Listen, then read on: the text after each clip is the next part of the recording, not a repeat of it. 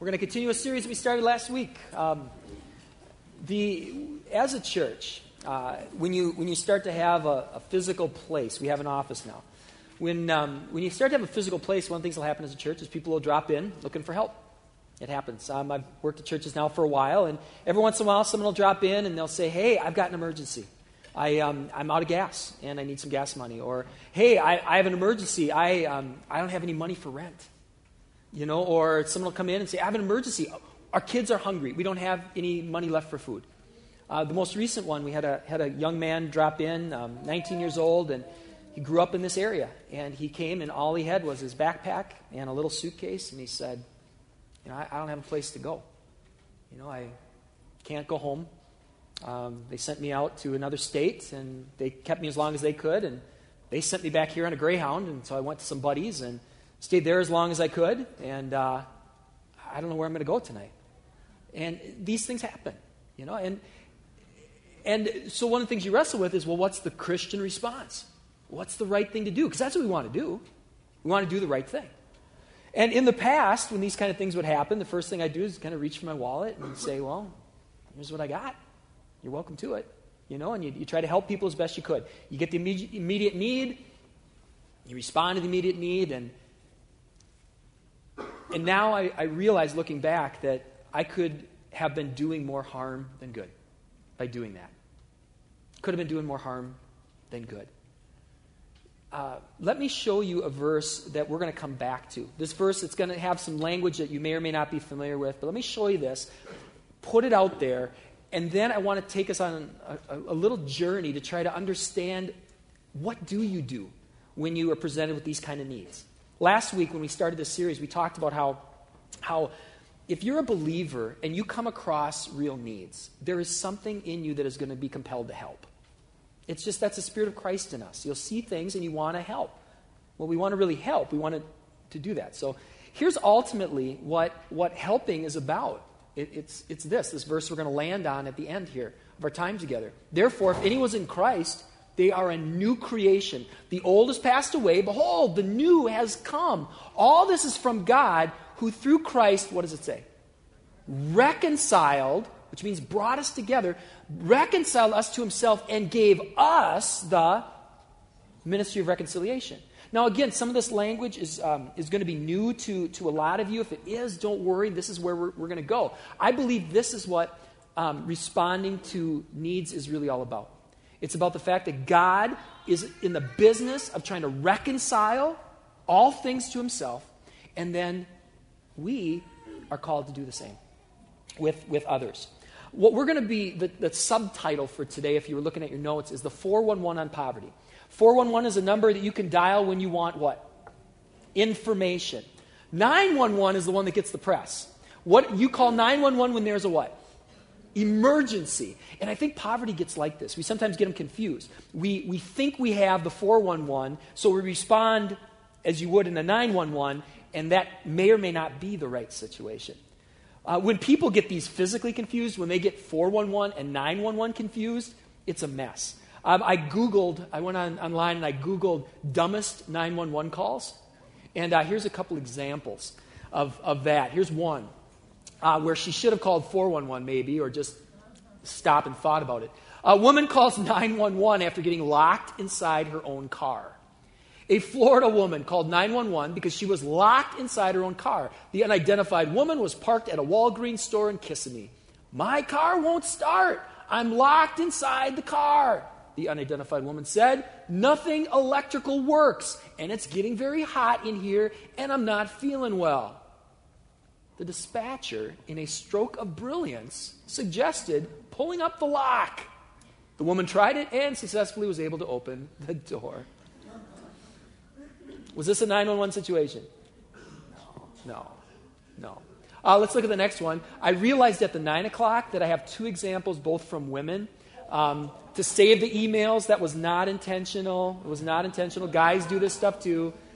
Oh, I know. You can't do anything without. Anyway, here we go. 911. Woman calls 911. Look at this. A woman calls 911 to ask a police officer on a date. Supposedly, it's a true story. A woman in Aloha, Oregon called 911 because she thought a deputy who had just visited her house was good looking. After her neighbors reported a noise complaint, two sheriff's deputies knocked on her door. One of them caught her eye.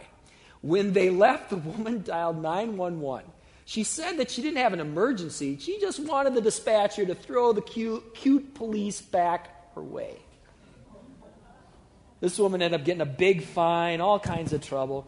When, when, when you think you're supposed to be doing a 911 when really the problem is a 411 problem, then, then you don't make things better. You just end up making things worse. And again, I think people do that when it comes to poverty. What we're going to do today as we try to define poverty is not just an academic exercise. What we're doing today matters because the way you view poverty, if you want to respond, is going to affect the way that you respond. Here's, here's some examples. Um, poverty is very complex, it could be all kinds of things. If you believe the primary cause of poverty is a lack of knowledge, you'll respond by trying to educate. If you believe the primary cause of poverty is oppression by powerful people, you'll respond by working for social justice. If you believe the primary cause of poverty is the personal sins of the poor, you'll try to get them more Jesus. If you believe the primary cause of poverty is a lack of material resources, you'll respond by opening up your wallet and giving them some money or resources. Now, those of you who've worked with poverty at all, you realize is it ever a lack of knowledge? Is that ever part of the issue? Yeah. Um, is it always the issue? No. Is the issue ever oppression by powerful people? Absolutely. Is it always oppression by powerful people? Nope. Is it always something bad choices that a person is making? No, it's not always that. Is it sometimes? Yeah. Is it necessarily a lack of material resources? Sometimes, yes. Sometimes that is the issue. Is it always the issue? The heart issue? No. So sometimes it's one of these. Sometimes it's some of these. Sometimes it's all of these. It takes discernment. And then beyond all this, there's even a deeper root cause that the Bible points us to. Uh, there's a book that we are going to reference throughout this series. We have the information in your notes. It's called When Helping Hurts. How many of you have read at least part of this? Part of this book? All right, a number of you have. Great book. Great book. I'd recommend it for every Christian because as a believer, you're going to come across needs.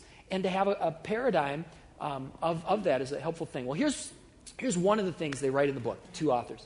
They said this A sound diagnosis is absolutely critical for helping poor people without hurting them.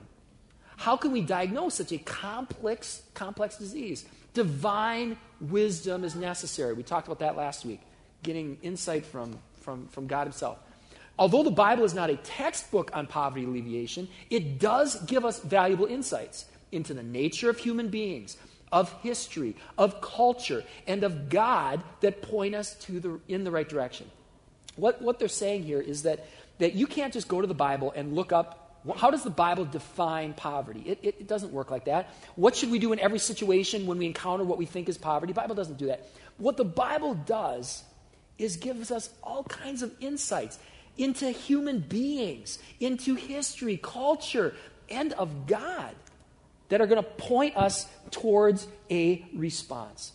And what's interesting is you're going to see that as you read through the scriptures and you read how, how so many of what they're saying back then, how much of what they say about back then really applies to us, you realize there are some things that are just universal.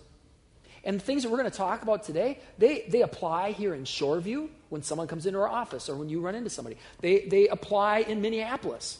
They apply in uh, Juarez. They apply in Haiti. Talk to any of our partners who are on the ground working day in and day out. They'll tell you the same thing that it is complex. It is complex. And that a, a sound diagnosis is critical. Well, as I look at the scriptures as best I can, I, I reach the conclusion that many have that ultimately poverty, the, when you get closer to the root, it comes down to this. And there's a place to write this down in, in your notes. Inside your bulletin, we uh, have an insert in there. Uh, it's green this week, and um, I'd encourage you to write this down. That poverty is caused by broken relationships. Poverty is caused by bo- broken relationships. You can make a strong case that the whole reason we exist is relational in nature. That God, who exists in perfect community as Father, Son, and Holy Spirit, wanted to extend the opportunity for community to us. And He created beings that have the capacity to relate with Him, that have a, the capability to have a relationship with yourself, to have a relationship with other people, and then to have a relationship with the rest of this world. And so, this amazing diagram here to your left, my right, represents right relationship. This represents right relationship. That the way God intended us to live life is to have a right relationship with God, and a right relationship with ourselves, and a right relationship with other people, and then a right relationship with this creation that He's placed us in. The biblical word for this, one of the biblical words, is shalom. It's a Hebrew word. And there's no direct e- equivalent in the English language. It's so rich and so loaded. Um, the verb it's derived from, from my understanding, can convey an, a, a sense of completeness. Like a building project, major building project gets completed. Ah, there's shalom. There's a big debt that has been outstanding for some, some time. Ah, the debt is repaid. There's shalom. So there's a sense of restoration and completeness. But it's also a blessing. They would say shalom when they would greet one another as a blessing. They would say shalom as they would send each other as a blessing. It could convey peace and tranquility. It could, could convey friendship and justice. It could imply the absence of war or even enemies. It, it's when there's shalom, all is as it should be. When there's shalom, you have the capacities you need to meet whatever comes your way. And so, what, what an absence of poverty would be is that we've got shalom in all our relationships. There's right relationship with God, there's right relationship with ourselves, right relationship with others, and right relationship with this world around us. But the problem is we live in a broken world. And that brokenness affects everything, including all of our relationships. Which brings us to this other diagram. And in case you're wondering, yep, I made a mistake on it. I am great. That's one of my gifts is to make mistakes on my diagrams. But I corrected it for you with, uh, they were wondering if I wanted whiteout. I just went with the draw the line through. Let's talk about this. When there's a breakdown in a relationship with God, there is then a poverty of spiritual intimacy. Instead of having this connection with God where you have a sense of purpose and guidance and direction, and even at times feeling close to God, there's a breakdown in that.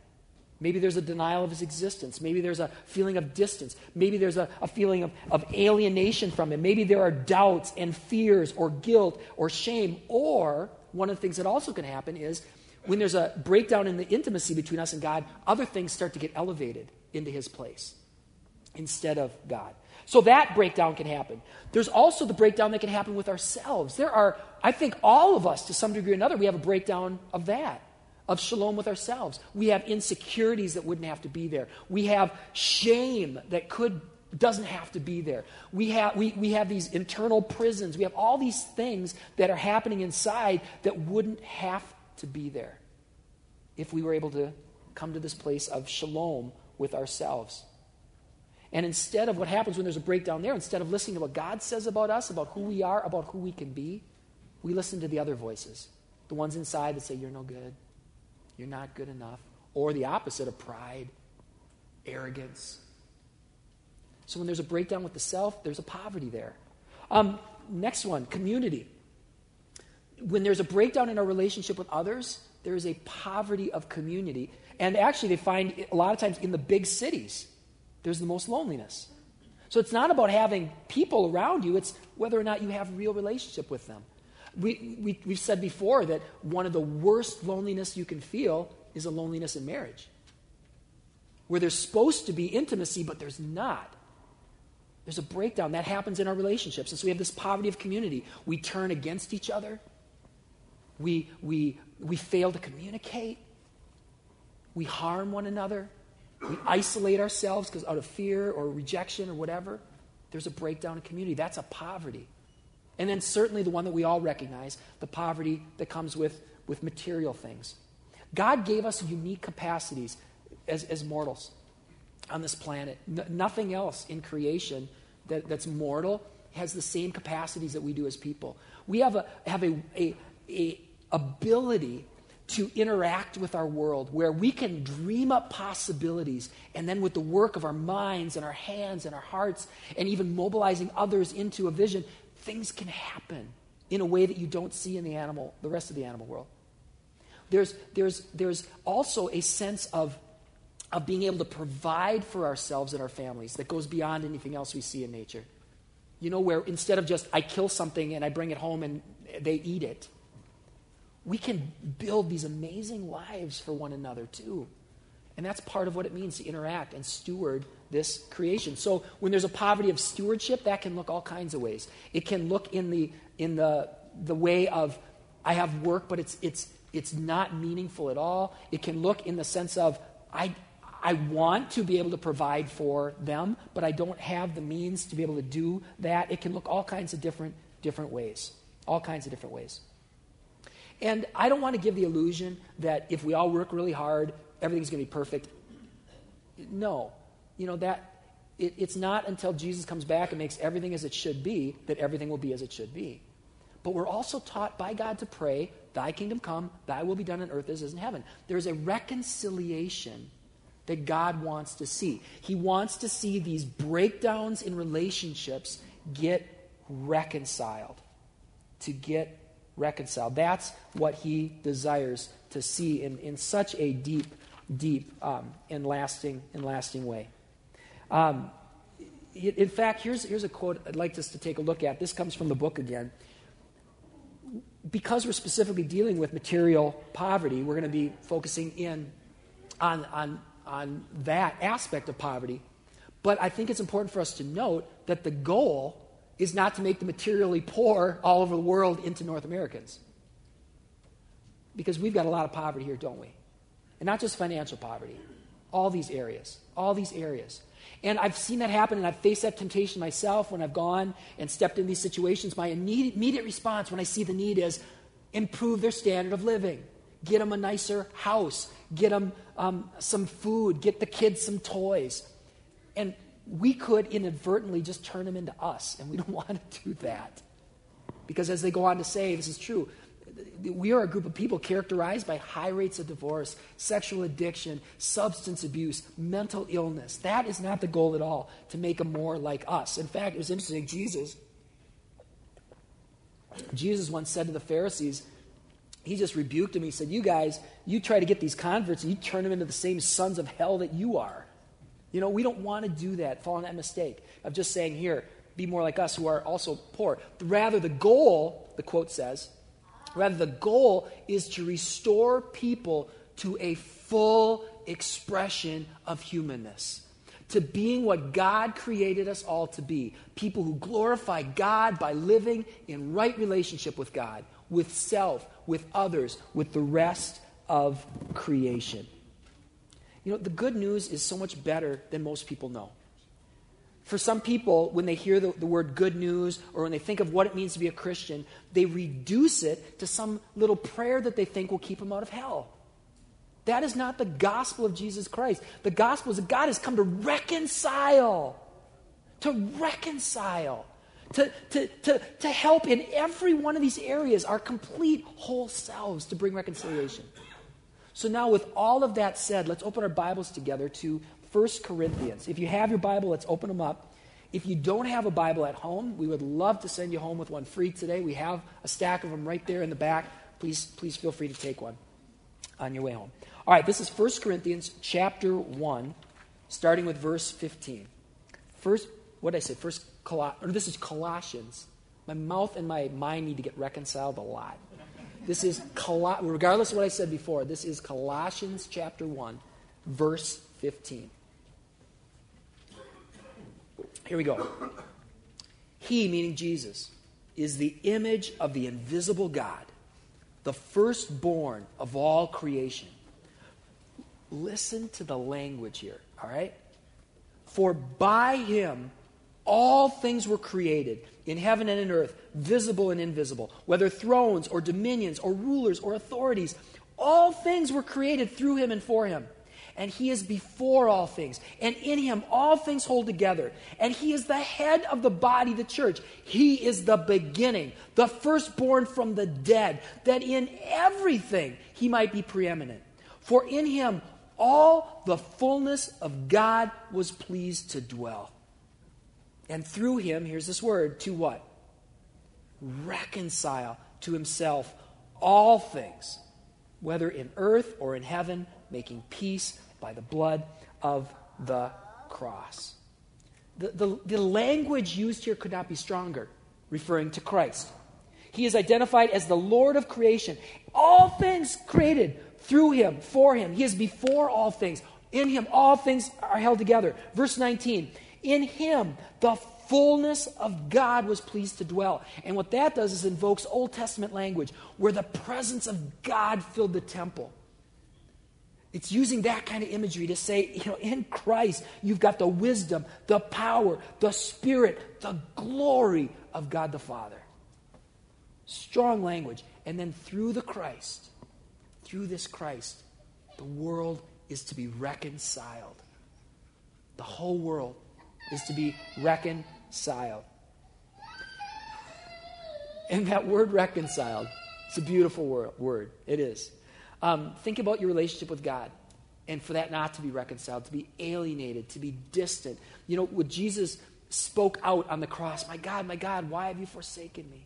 To feel forsaken by God, to, to feel um, that you have a sin that could not be forgiven, that you have done something that is just so bad, or to feel like he doesn't, he, you're not noticed by him, he doesn't hear you, he does, to be wherever that is, for that to be reconciled, for there to be shalom.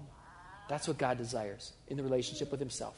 And for you, for those of us who walk around with anxiety, lots of insecurities, feelings of, of low self esteem, or the opposite, where you just think you're all that and you're the only one in the world that does, you know? to be reconciled, to have the right relationship with yourself. How beautiful is that word? Or with others, you know? Who among us doesn't have breakdowns in our in our families of origin that we would long to see reconciled. Or friendships, the best friend that now is like, you know, or with people or coworkers or whatever, where there's the distance and the awkwardness and all that kind of kind of stuff. You know, to have that reconcile. How beautiful is that word? And then with our creation, you know, to find find work that is meaningful, maybe not in the task itself, but in the sense of I'm providing by the work of my hands, by the work of my mind, I'm providing for myself, for others. I'm contributing to society, you know? Or to be able to find work that's meaningful in the sense of this is why I was created, this is what I was supposed to do. How beautiful is the word reconciliation? And that's what God would have for us. Which brings us then to the verse that we started with, 2 Corinthians chapter 5 starting verse 17. Therefore, if anyone's in Christ, huh, they're a new creation. God wants to take this poverty of being and spiritual intimacy and stewardship and community, and He wants to make us into a new creation. All this is from God, who through Christ reconciled us to Himself. Now look at this, and gave us what? He gave us, thus, say it aloud, the ministry of reconciliation.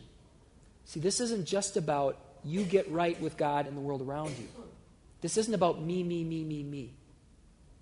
This is also about God working then through us to bring about reconciliation in our world. And giving somebody 10 bucks may or may not be what we're supposed to do. It could be. That could be what God's asking, but it may or may not be. But ultimately, poverty is this, and there's a place to write this down. Poverty alleviation in the big picture is the ministry of reconciliation. It is about helping your coming to this place yourself and about helping others to have this wholeness that God has for us. Now, every Sunday here is about poverty alleviation in some way. Either we're talking about better understanding and relationship with God, or we're talking about community with one another, or, or what. But today we're specifically talking about poverty alleviation. So here's let me give you a definition then specifically when it comes to material um, poverty, uh, material poverty alleviation.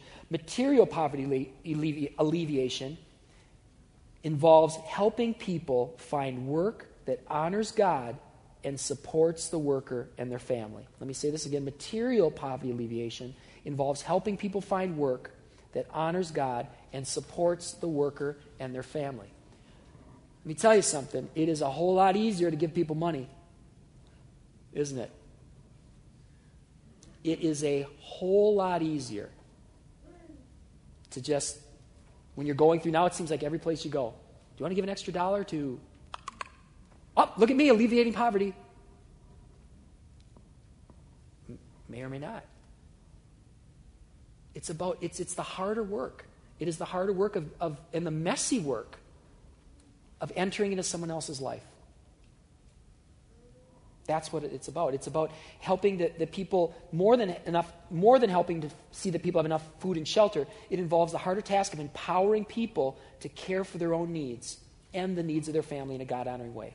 And so that's why we're not done this week, because now we want to press into that in weeks two or weeks three and four. So here's a little snapshot into where we're going the next uh, two weeks. Next week, Tim, who's well qualified to speak on this, um, he heads up our compassion and justice team. Um, he's going to be speaking on this of different needs requiring different responses. There are times where what is needed is rescue. There are times where it's an abusive situation, it is an emergency situation. What is needed on the part of God's people is to step in and pull them out of the danger zone. There are other times the response that's needed is relief. And, and Joel talked about this a little bit. Um, the, there are times where what's needed is hey, we just had a hurricane come in and wipe out our house. We, need shelter, we need water, we need food. But then, in addition to that, there's rehabilitation and there's development. The idea of helping people be able to become self sustaining. And not just self sustaining, to then to be able to contribute. And not to just be able to be self sustaining and contribute, but to start to get wholeness in their lives. And not just to get wholeness in their lives, but then to become involved in the ministry of reconciliation. So that's what we're going to look at, look at next week. And then week four, one of my soapboxes in life, I want to make the case for us um, being individuals and corporately people who are more a mile deep than a mile wide. And what we mean by that is to getting into each other's lives. To not just, because when you don't do that, when you just come from, I am the benefactor, you are the receiver, that is a God complex. That is a, I am superior, you are inferior, let me help you. When you do this, when you get into the lives of others, you start to see the poverty in yourself.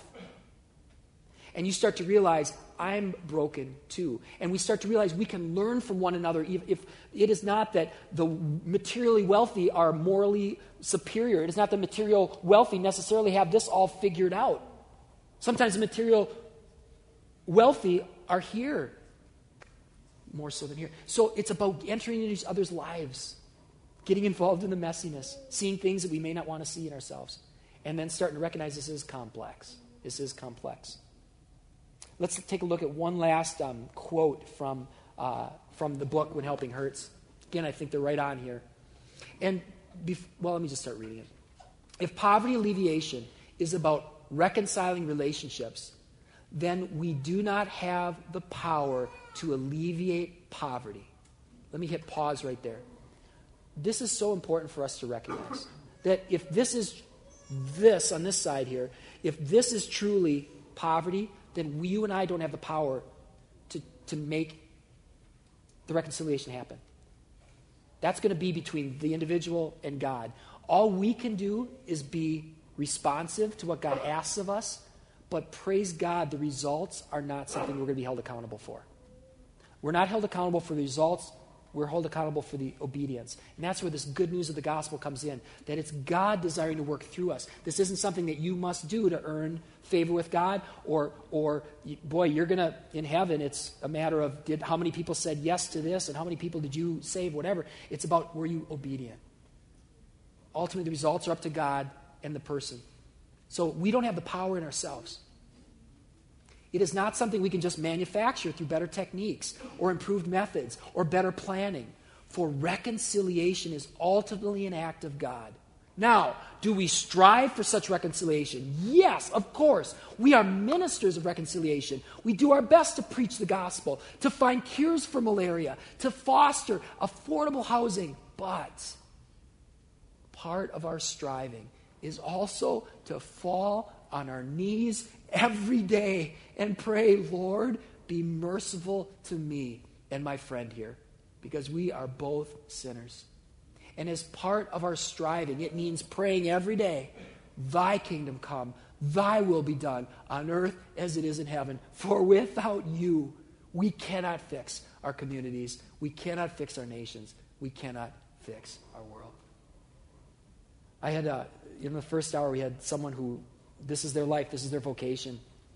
You should have seen her nodding like a bobblehead doll because she's in the midst of it and she recognizes, boy, no matter how much money we sink into the situation, no how many programs we have, ultimately, if God isn't part of it, you know, it's destined to, to not reach the fullness of what it could be. Well, for those of you who are thinking, all right, this sounds great, these are these are some good principles. Are there some concrete steps I can take? Yeah, let me give you a bunch of them. I put them in your notes. Here's some ideas. Um, come back next couple weeks as, and to get a little bit more of the 411 on these issues, to go in a little bit deeper. If you want to go deeper still, read the book, When Helping Hurts. They're, they're able to talk about systems and all these kind of things we don't have time to get at um, here to get together. Pray, the prayer calendar. Grab one of those on your way out. Um, we have p- partners who, who would love us to be focusing prayer because it can't be about them. It needs to be about God. So joining them in prayer, we would love to have more and more people doing that. Grab a prayer calendar. The Covenant World Relief Coin Drive, as Joel mentioned, it's a great cause for if you are feeling compelled to give financially, what a great group to give to because they, they're, they are the rocket scientists. They are the rocket scientists. And we can trust them to be making great decisions. Um, Mary actually, Mary, can you do this? Mary's on their board. I mean, she know. Talk to Mary if you want to find out more about Covenant World Relief. Um, now, the next step, a little more uncomfortable, but we need to become uncomfortable, to go and do stuff. Go do stuff. Here's a couple examples where you could go with us. Urban Homeworks, they just got back from last Saturday, Saturday before, um, helping out in the city. Sponsoring a child, entering into their life. Uh, for those of you who are, are new, um, ECH Emmanuel Children's Home. We have a relationship with Emmanuel Children's Home. Not the only place you can sponsor a child through, but, but there's one. And then, if you're ready to go even more, join the Compassion Justice Missions team and wrestle, be a part of the group at our church that are the primary advocates to say, of all the things we could be doing as a church, what do we want to do? And how do we mobilize and inspire and equip people? Or visit. Again, you could visit all over the world, but here are some of our partners. We have partners in Juarez. Tim's taking a group in December um, and again in uh, March, and I think in the summer too. Um, we're also trying to plan a trip to Haiti to go visit Ryan and Melissa and, and check out that ministry. So there are some practical steps. Because God compels us to do something. And what we want to do is do wise something. Um, at 9 o'clock, a guy was asking, hey, whatever happened to the 19 year old, you know, guy? Um, well, at our church, uh, every new thing is a new precedent. And so we didn't have a system in place. So I said, "Hey, you want something to drink?" We are at the um, at the uh, uh, at the office and got him a coke and got him some um, some some treats and said, "Well, hang out." And I started making some phone calls. And there was a point where I was on hold, so I had one phone on hold and another phone, you know, going. And we ultimately connected with uh, Union Gospel Mission down down uh, in St. Paul. Great organization. One of the reasons I felt good about taking him there was they said, here's what we'll do. We'll promise he's got a place for tonight. He'll have a, no questions. He's got a, got a place tonight. He's got food. And then when you arrive, we're going to connect him with a counselor. And we're going to talk about where he's at and where he's coming from. And then we'll go from there. And so it's going to be one of those. Will he get reconciled? I don't know. I haven't heard from him. But as God's people, we want to give people every chance we can. And so to be able to connect, you know, this guy uh, to a, a, group who will give him every opportunity to succeed. Um, we can't fix all the world's problems, but I can go to bed and sleep at night if we're being obedient to what God asks of us. Well, as we go forth from this place, let's, let's pray together. Would you please stand? Let me pray a blessing over us as we do each week as we go forth um, into, our, into our world. Let's pray. Father, um, specifically, we ask your blessing we ask for shalom. We ask for, for reconciliation in our relationship with you. We ask for reconciliation within ourselves. We ask for reconciliation with those brothers and sisters here in this church family. We ask for reconciliation with our relatives, with our friends, coworkers. We ask for reconciliation with our world and how we see it and how we interact with it. Lord, bless us with shalom. Help us to, to, to gain a clearer picture of what it looks like. And then as we reach out and we walk towards you, help us to experience it. And as we experience it, Lord, we pray that you give us the courage, the inspiration, and everything else we need to then begin to be agents of reconciliation in this broken world that we now head into. And this we pray in Jesus' name. Amen. Have a great week. Thanks for joining us.